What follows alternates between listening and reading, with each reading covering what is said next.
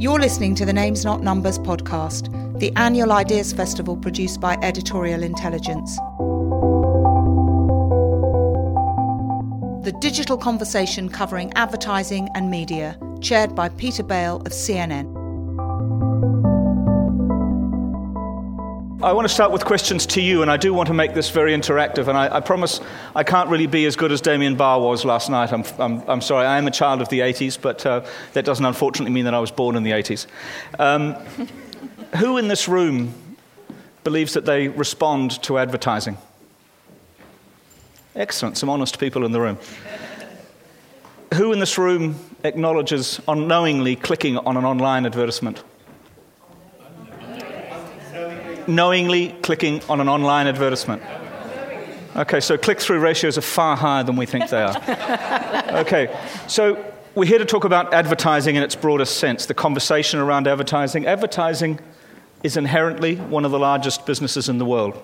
It's $500 billion spent on advertising.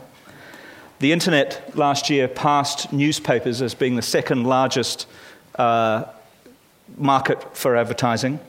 And in the last eight years, the internet's gone from 5% to 20% of advertising budgets. So television is dominant still, but advertising is fast coming up. So these are some themes that I want to address with the team.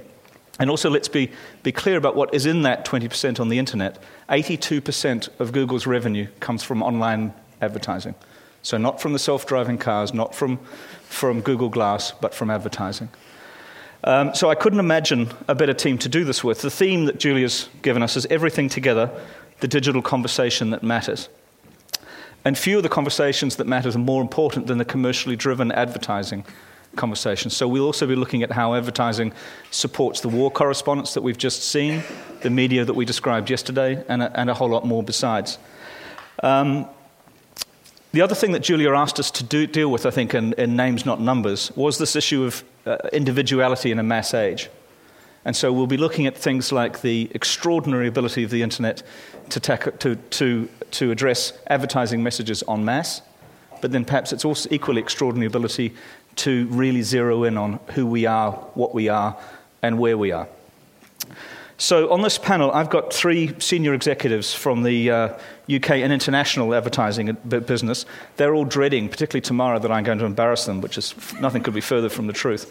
Um, I've got a, what I think of as a hard nosed advertising person, uh, a public relations person, uh, and a publishing uh, and advertising executives who, who's really seen all sides, all sides of the world. So, on my far right is Tamara Ingram, who runs Grey Advertising uh, inside the world's largest advertising company, WPP, soon to theoretically become the second largest uh, advertising company uh, before they do their, do their next acquisition. Now, I, I, consider Tamara to be the brains behind Sir Martin Sorrell, um, which is going to make her vomit immediately. But one of the things that she does is run the Procter & Gamble account there. That is the products that you have in your hair and under your sink. Pantene, Fairy, Gillette.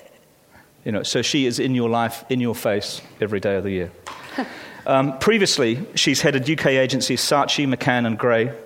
And as I say, she is, she is the woman, other than Martin Sorrell's mum, who uh, he listens to most, I would say. Um, Denise Kaufmann in the middle is a veteran of another arm of the advertising industry. I think it's good to acknowledge that it's an arm of the advertising industry because it um, hides itself in other places. Uh, and, and, her firm is Ketchum, which is owned by Publicis, or Omnic- Omnicom or Publicis, I can't remember. It's about to be owned by Publicis Omnicom or Omnicom Publicis. What are we calling it? PO or OP? POG. POG, that's right, POG. which is the coming together of the, of the second and third largest advertising industries and uh, businesses in the world to rival WPP. They're all trying to do what Martin's already done, really. We'll, we'll address that. But um, eh, PR in that area is a very, many journalists think of it as liars for hire, and we'll be addressing that, that aspect of the integrity of PR, um, which is not an oxymoron. Um, Stevie Spring, you have uh, a pretty extraordinary background, uh, TV-am, uh, which, which uh, every, everybody will recall who's, who's, a child of the 80s. Um, former chief executive of Future Publishing, uh, one of the most innovative magazine and online publishers of the last couple of decades.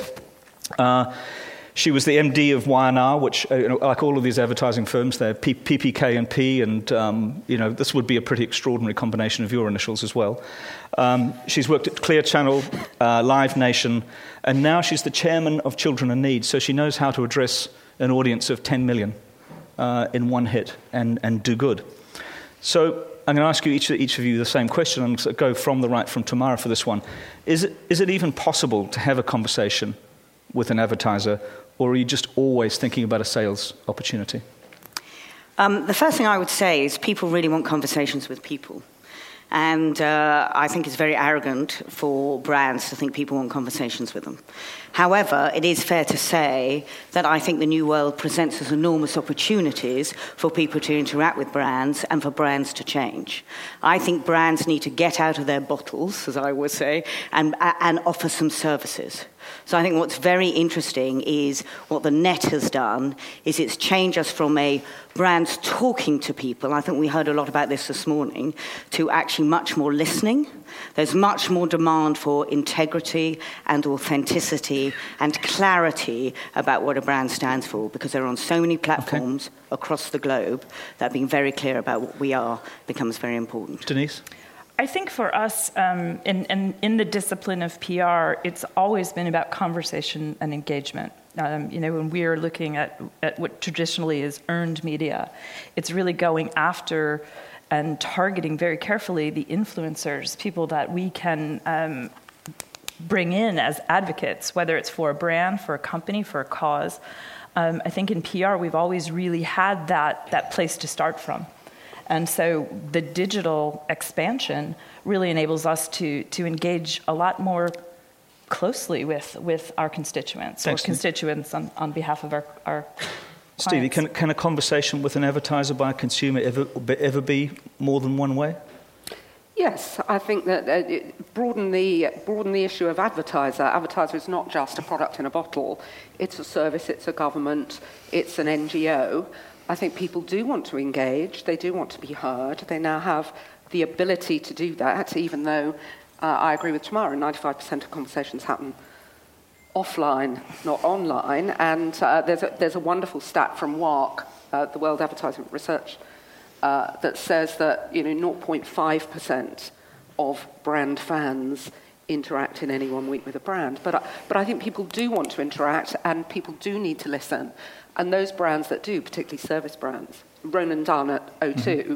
does an hour a night going through Twitter, which is the equivalent of walking the sales floor as a retailer. Mm-hmm. And I think that's a really important part of the dialogue so it's listening. and being listened. So the but brands listen now. But there is also a very important part of peer-to-peer conversation because people want to talk about brands, about the products. We'll come back to that. If that's right. Talk about brands. How do I talk to Pantene? Why would I talk to Pantene? To shampoo? Well, I'm going to go back to what I said at the beginning. You're not going to well, you might be interested in their products and talk about them to hope that they change and improve, and that's why brands have to be listening. I think what shampoos or brands have to do, and we saw it very effectively with Dove, is they have to present something which is a purpose, which links into what people feel, in order that people can have a relationship. So, in a sense, brands, as I'll go back to, have to go beyond just the product and the benefit they sell. They have to give people a reason to want to purchase and be part of, if you like, be part of the Pantene community. But are there some? So, do I want to be part of the Pantene community in the way that I might want to no, be part of the share, iPad community? You want to share the values of a brand. Because brands have always been not just about the product, they've been about the values. And, and nauseatingly, we all have to admit, they've been about certain bra- badge values that we may have bought into or not. And um, Denise, one of the things that you'd said before was earned media. Mm-hmm. Now, this, this is an audience not of necessarily industry uh, uh, yep. uh, professionals. Can you just describe what the difference between earned and bought media is? Because I, I, I think some people here sure. be slightly surprised that you regard their consumption of it media is, as uh, it is part sell- it is in essence I'm selling a story uh, to to a journalist because of the merits of the story rather than actually purchasing the space.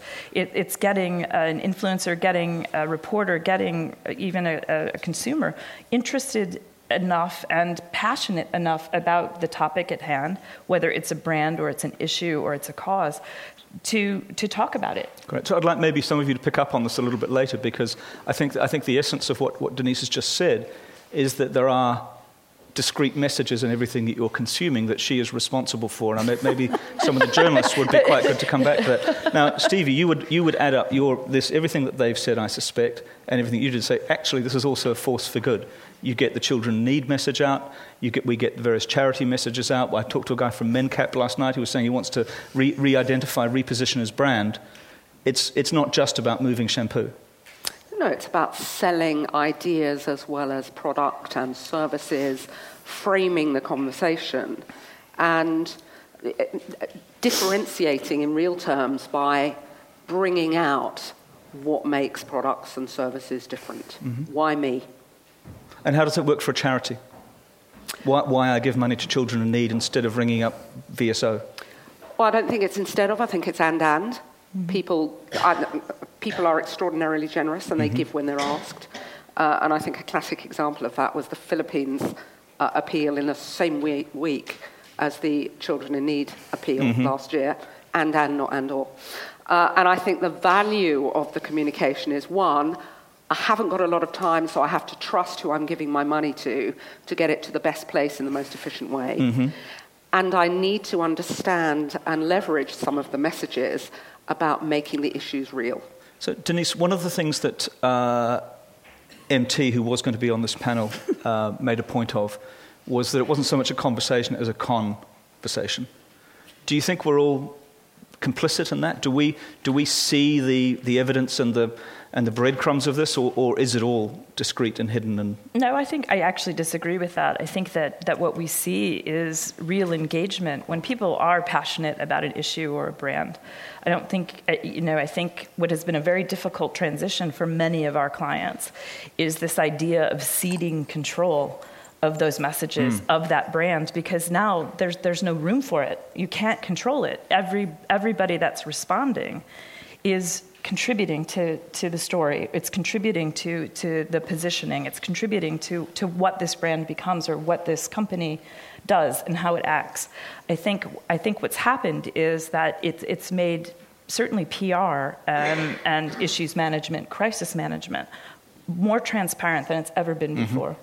And, and you know, I think it's a good thing. I think it's, it's forced companies to, to, to really respond. So in, interesting on the crisis management side. What about the, the seeding of what is, what is advertising material? So, for example, the, the Ellen DeGeneres selfie, uh, which t- from, the, from the Oscars, the wide, most widely circulated photograph ever, uh, turns on Twitter turns out to be really delivered by Samsung. Is that a win for them, and were we complicit in that, or do we feel actually we've just been duped, or does it not really matter? Uh, Tamara. First of all, I think. Jump in. Um, I'm going to jump in. Actually, I, I, did think that was a little bit disappointing because one loved to believe in the integrity of Ellen, because I don't know if anyone watches the show, but I adore her, and also she's one of the spokesmen for our brands. Um, however, um, which clearly isn't Samsung. but that being said, I, I, think a bit like what we talked about democracy earlier this, uh, this morning, I think people are very clever and very savvy. I think young people are very clever and very savvy. We all know what's going on, and we have options to buy into them uh, or not buy into it. Yeah. So um, I think actually it. The new world presents an opportunity to get brands where people want them much closer to them, in their hands, and wherever they're open to messaging. Mm-hmm. I think there's an. Um, I, I do think. I'm not sure. I, I, mean, I do think that you should be. Um, we should disclose, yeah. certainly. Um, but I do think that there's an element that it's the content that matters to people, mm-hmm. it's not the sponsorship. I think there's an entertainment element to how people share information. And I think that, that brands that get it right kind of they tap into that the fact that, that people are not so concerned where it comes from but that it's that it's a message they respond to so it's old fashioned to think that that might have been better if it had said brought to you by samsung yeah, yeah? i mean or even had a samsung hashtag in it perhaps when it was sent. Yeah? I mean, just one thing I would say if people feel cheated right? If people feel that they believe something to be one thing and it comes from another, and by the way, everyone will find everything out. Yeah. And that's why integrity and authenticity is vital now, and whatever business you're in. Um, that's when it will put people off brands.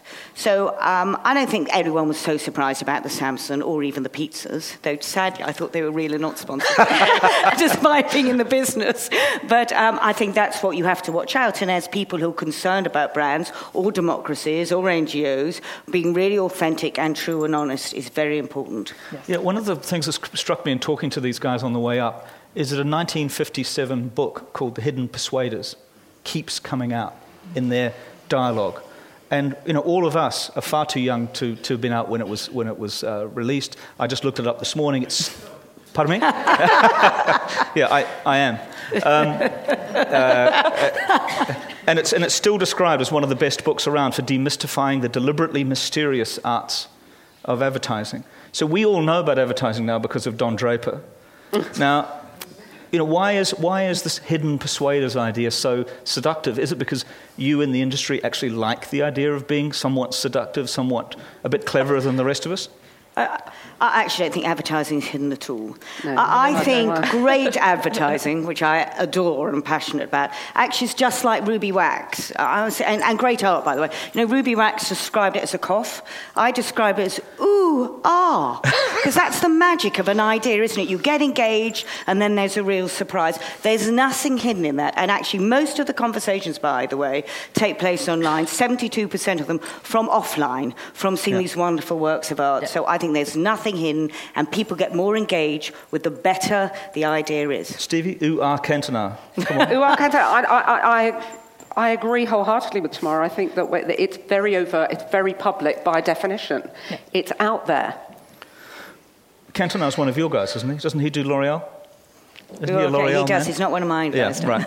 Uh, uh, and nor does he play for my football team either. So, thinking about the challenges of advertising in an internet age, what is, what is the point of commissioning a creative agency, commissioning an advertising agency, commissioning a PR agency, when I can get infinite, perfectly targeted advertising at almost zero cost from Google and Facebook? Well, Stevie. Well, first of all, I think that uh, you're right to raise the issue of tight targeting, direct, action oriented from background brand advertising. You know, Don Draper, Mad Men, Maths Men on the other side, cookies tightly targeting. I think that we have to be very careful of two things. Uh, one, confusing the opportunity to see with the danger of actually being seen and influenced. You mean we have to make the, the brands, the brands aren't successful unless they're actually seen? it's wasted money. Well, I can, I can, if I'm Katy Perry, I can tweet out 48 million tweets. It doesn't mean anybody's going to read them or notice them or act on them. And the, But they might read more. Of, there might be more of them than will see me in GQ. but the, the key to me on brand advertising is the power of wastage, mm-hmm. which you lose in that tight targeting. And the power of wastage is that for a brand to be a brand, it has to mean something beyond its user group. Mm-hmm. There is no point in me driving around in my sexy little Fiat 500 if you don't know that that means I'm smart and chic and probably a I, I, Ferrari you don't need to drive idea. a Fiat 500 for me to know that. Can I go? Um, But I think the wastage is part of that, and But I you do need to wear Prada. The sorry, whatever, sorry. The, um, I think also the value of post-purchase. Yeah. I've just purchased, you know, somebody has recommended. I've responded to an advert. I've bought new tyres. Mm, they grip nicely.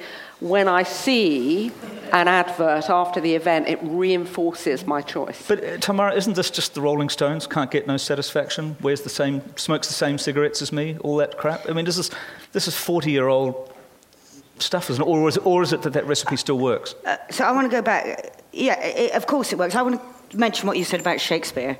I'm very passionate about Shakespeare. Um, Shakespeare is marvellous and still, I think, helps us so much in, in, in thinking about life versus those women because it was great work. Right? Uh, and both tried to do the same thing. So why, why do you need to go to an advertising agency or an expert, wherever it is? Is because it produces great work and great drama that creates connections with brands. Now, what we do with them, I think, is much more interesting. I mean, it's a very exciting age, mm-hmm. just like in the age of democracy, because we can take those brands and we can really understand what people mm-hmm. want, we can adapt them, and we can change them. We don't just have to do it digitally. I don't know if anyone knows the Coke example. I thought this wonderful personalization in the, in the real real world is where Coke actually gave put people's names on the cans. They started this in Australia. So if you're called mm. Tamara, I doubt they had a Tamara one, but if you're called Jane or Sally, whatever, you could choose. You could buy your own Coke can. So personalisation that we're seeing on the on the internet is also affecting how Physical we deal products. with the offline. It'll affect how we deal with health. It will affect how we deal with drugs. So I think actually getting the brand thing right uh, is, is the most important thing, and that's why you still need experts. And compare that to the, I think it was the 2011 experiment when Pepsi went 100% online, mm-hmm. social media only, abandoned mainstream brand advertising, share went down 5% immediately. Denise, do you want to come in on this about, about either, either whether these messages can be done in a physical world or? I think they should be. I mean, I think the power comes from the integration. Yeah. So people don't live their entire lives online. No. And they, you know, that the more that there's amplification of a single brand promise or a single brand message is where the power comes from. Okay. And I think when you look at it, you know, from a from a slightly different angle, so we're looking at it as as PR and how do you influence? How do you create a, a, a, an atmosphere or an environment where where people, in the, in the, case of a brand, are comfortable coming out to advocate for that brand. Mm. Tamara, Tamara, I just want to. Uh, we, have had a, a, couple of conversations in this about falling in love with brands. So uh, I, I have a belief that we're in an era where people are prepared to ascribe human and love type attributes to brands, and I'm thinking particularly of Apple. Mm-hmm. Now, I think that you would say that that's a result of very effective product manufacture and very effective advertising, and that in fact it was always thus, and that there's no difference between that and loving the 1970s ads from Volkswagen. Is that right, or is it something shifted? No, I, I, I think it's always thus. I don't want to, I sh- we can't exaggerate people love of brands, by the way, but I think it is always thus. We can't exaggerate uh, people over exaggerate people's love of brands versus love of people. But anyway, it is always thus, and, and I think it's some of the discussion we had. Why is it that people actually love certain brands? And I, was, I think it's actually a, a disruption often in technology or in answering a particular need. So I'm going to bring up an odd brand that I think people really love, which is Fairy Liquid. Now you might ask, why on earth? Which people, company makes Fairy Liquid? Well, obviously that's why I'm bringing it up. Uh, why, why, why, of course, do people love this brand? It's because when it was invented, when people used to wash, it literally ruined their hands. It was this caustic soda. Yeah. It was terrible for women.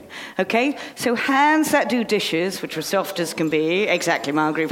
It actually answered a huge need, and that's why 70% of the population still buy that brand because it has some love. So we may think it's a new thing and great technology. It's actually answering real needs, that real problem for people, and change their lives in some way. Good pitch. I think what has changed, because advertisers have always targeted opinion formers. I want to get the guy in the pub who knows a bit about technology. He's the guy who's going to be telling his mates that this is the new product, it's going to be fabulous.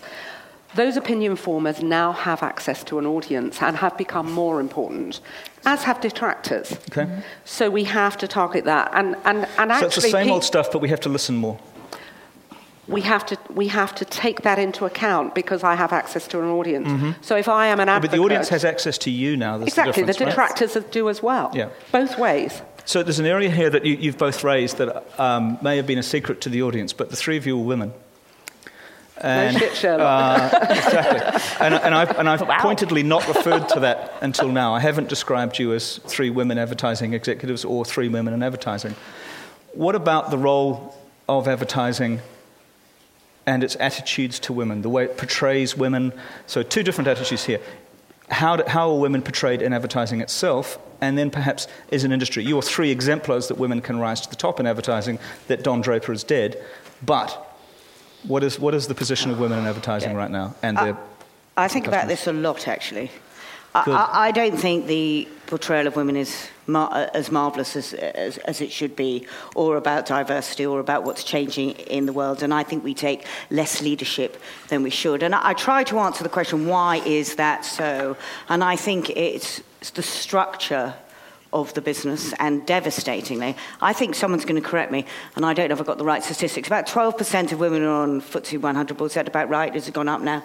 Uh, I think it's 2% less. of executive. Okay, and I think it's less than that as creative directors. And if you think creative directors in advertising agencies make these things that people relate to, I think it's a real problem. So that's presumably your fault for not It having is changed it enough. entirely uh, my fault. I- I, I- take I think there is a- responsibility along with it. everyone else. We Yeah. need to change the structure of what we do, and that's why I say I think very carefully about trying Thanks, to move Maura. that Stevie? forward. I think in terms of portrayal, there is a there is a practical reason why you are telling a story in the shortest possible Mm-hmm. uh, amount of time. You default to a stereotype because that that is a shorthand. Okay. It tells a story in, and I think there is Fair self-fulfilling So it's okay to be prophecy in that. sexist because it's how we see them. No, no, as no. I'm not. I'm, I, I- I'm explaining it rather than condoning it. Okay, good. Thank you. Denise? I th- you know, actually, it's it's a question that that I get asked a lot in terms of you know, you're a you're a woman and you're a you're a CEO, you're a leader. How, how did that happen? And it, it's, it's sort of like, well, uh, I worked really hard and uh, I had some good ideas, and I think that you know we put so much attention on, on the gender disparity um, that that it is it, it is creating enough role models so that other women, younger women, see that it's possible. You know, so you're not pulling up the ladder, you're, you're trying to create more role models. absolutely. Good. Special place in hell. Excellent. so I'd like to throw this over to the audience, having asked probably the most dangerous question I could possibly ask the three of you. Um, who here buys advertising? Matt, you might be interested in this. Please go ahead. Actually, I've got just a brief observation. Uh, PR is not a subset of advertising. Okay, so I, I, I run global communications, external communications for everything. And um, one of the um, constant, healthy points of tension in our business is between the marketing stroke brand teams and the corporate communications teams. And our take on this is that advertising about, is about presenting the truth as it should be, and we have to do with the truth as it is. True. Uh, and we are forever, forever battling our colleagues in marketing and advertising to say, well, here's a mirror, here's what the world really looks like. And you have to be more grounded in the truth. Okay, so, let me, so you having cast an assertion here rather than asked a question. Why, if, if that's the case, why is WPP including so many marketing companies and PR companies within its, within its spectrum of lowercase advertising Because- or, and public? So, so just a quick, quick observation on that, because it's changing very rapidly. Okay. And the, the, the, the monolithic model that says you have the stuff that you buy and then the stuff that you earn, and they're two different teams and two different parts of the building, that no longer applies. Because you need to be in the conversation, is Yeah, that right? Also because that, that tension between the two leads to a much better outcome. Okay. Anybody want to come back to Matt on that? I Other than I with- totally Venn agree. diagram. I mean, we all agree. Great. Anybody else? I don't buy the uh, digital conversation argument. Um, I'm in marketing, I market artists every day of the week, and with the vast amount of digital clutter that's about, in our industry, we find it 10 times more difficult to find our target than we ever did before. And all this talk about Facebook is, I don't, I would like someone to tell me with social marketing, uh, social sites and marketing, if any of them have ever had any success whatsoever. Because ironically, what we've discovered lately is because of the demise of physical print with newspapers, um, that the best advertising for us, strangely enough, is outdoor marketing, where you can actually see it. the whole digital clutter, everybody talks about it. Yeah.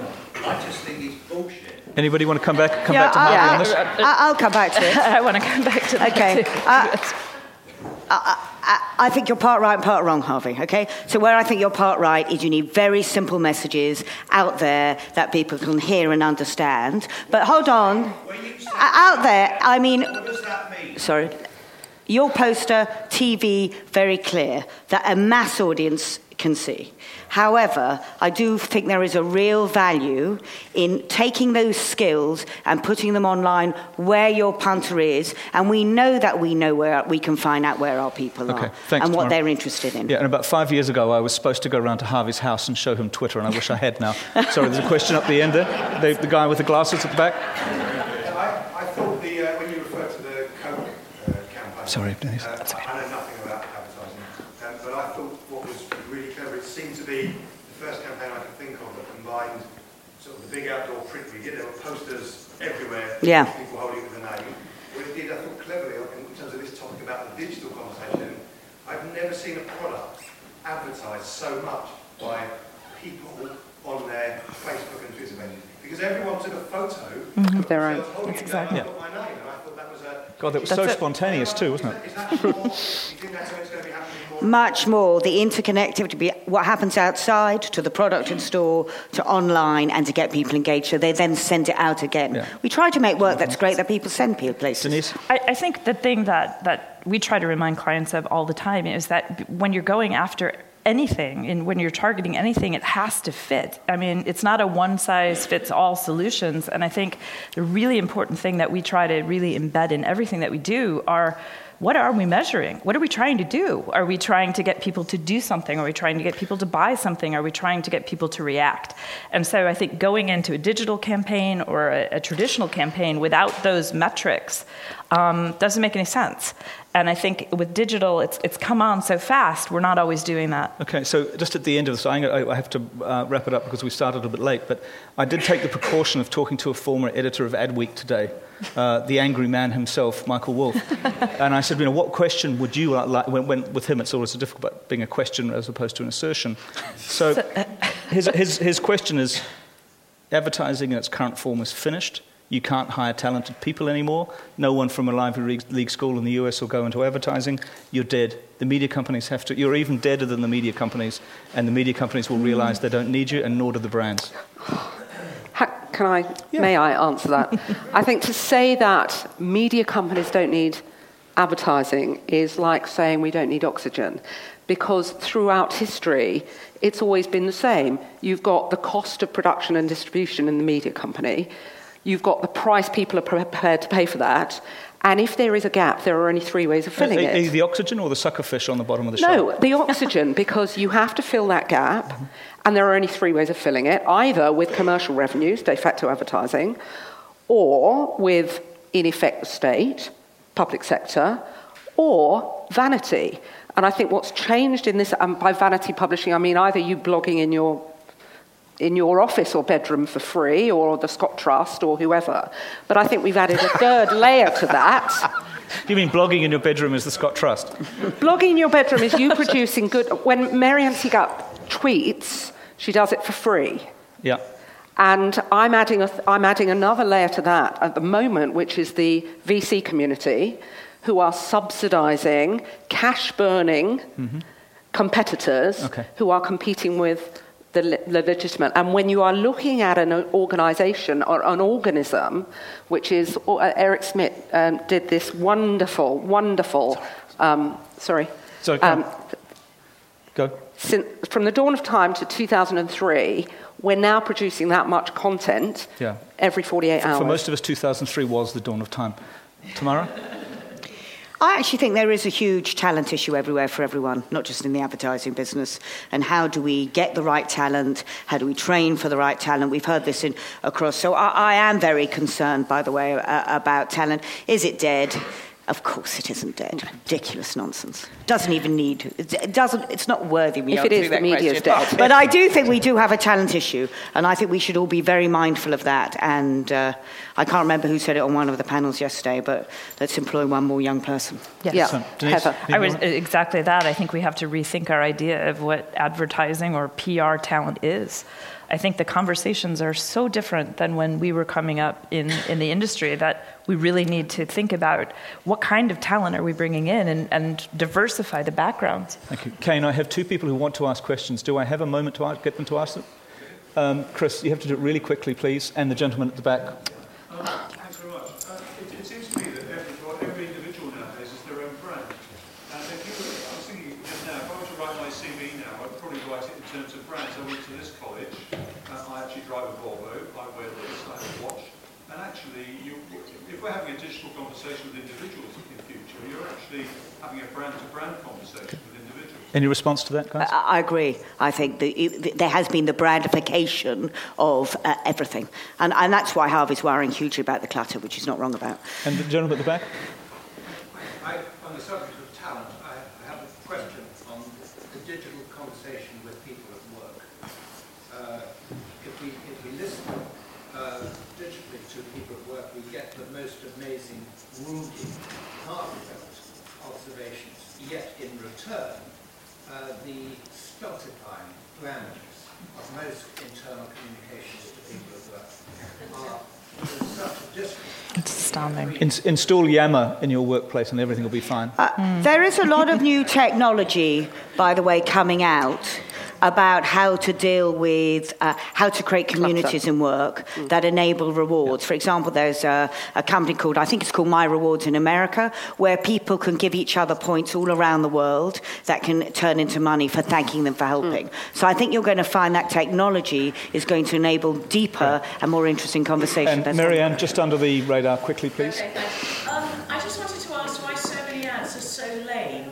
I mean, you go, you go to the cinema and you watch these incredibly expensive ads, which are really very bad indeed, and you just groan at them. And then there'll be one very funny one, and you think, if you're spending all that money, when do they I'd say celebrate the funny one, but go on tomorrow, please. I think, unfortunately, I have to agree, which is so awful. This is my business. I mean, I think why are so many, why aren't there always the perfect books? Why are so many dramas not as good as they should be? I mean, that's no excuse. I think part of it's to do with we're in an austerity culture, mm. and that people are less brave. Like in the conversation, no one used the word leadership today, which really disturbed me about editors. Mm. People are less brave about being leading and having a point of view. And the great brand work that we all love has a point of view. Stevie, what about. Yeah, What- but not about- just humour. Could be a point of view, could be emotional. This isn't a Think dialogue. about anymore. one. What about Sorry. creativity, Stevie? I think the, the, the essence of creativity I come back to, it's the danger of being seen or the opportunity of being seen, and creativity is the difference. Thank you very much, everybody. I'm sorry we have run out of time. This podcast was produced by Sarah Peters for Editorial Intelligence, with thanks to Vodafone, FT Weekend, CNN, GQ, and all the partners and participants who made and make Names Not Numbers possible. Thank you for listening.